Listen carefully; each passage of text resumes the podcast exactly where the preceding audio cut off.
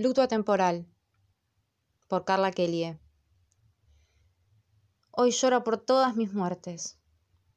He sido una mujer de pelo largo y piel perfecta, enamorada del mar. He sido todo lo sumisa que tenía que ser. He sido todo lo que un hombre ha soñado. Todo, hasta desconocerme un día en el espejo. Todo, hasta preguntarme un día mi nombre. Todo, hasta llorar sobre las letras del teclado. Entonces necesito empezar a escribirme antes de desintegrarme en el siguiente ocaso. Mi cara se ha tatuado de pasado. Es verdad si digo que todo existe ya en lo intangible del tiempo.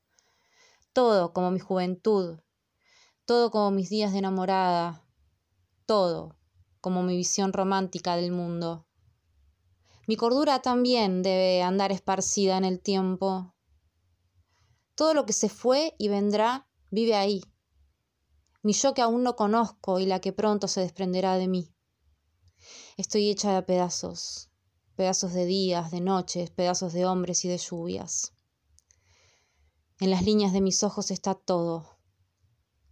Y justo en el centro, la nada. Hoy lloro por todas mis muertes, este ocaso será de vino, humo y de piaf ensordeciendo la casa. Esta vez, cuando cierre los ojos, me daré la bienvenida antes de dormir.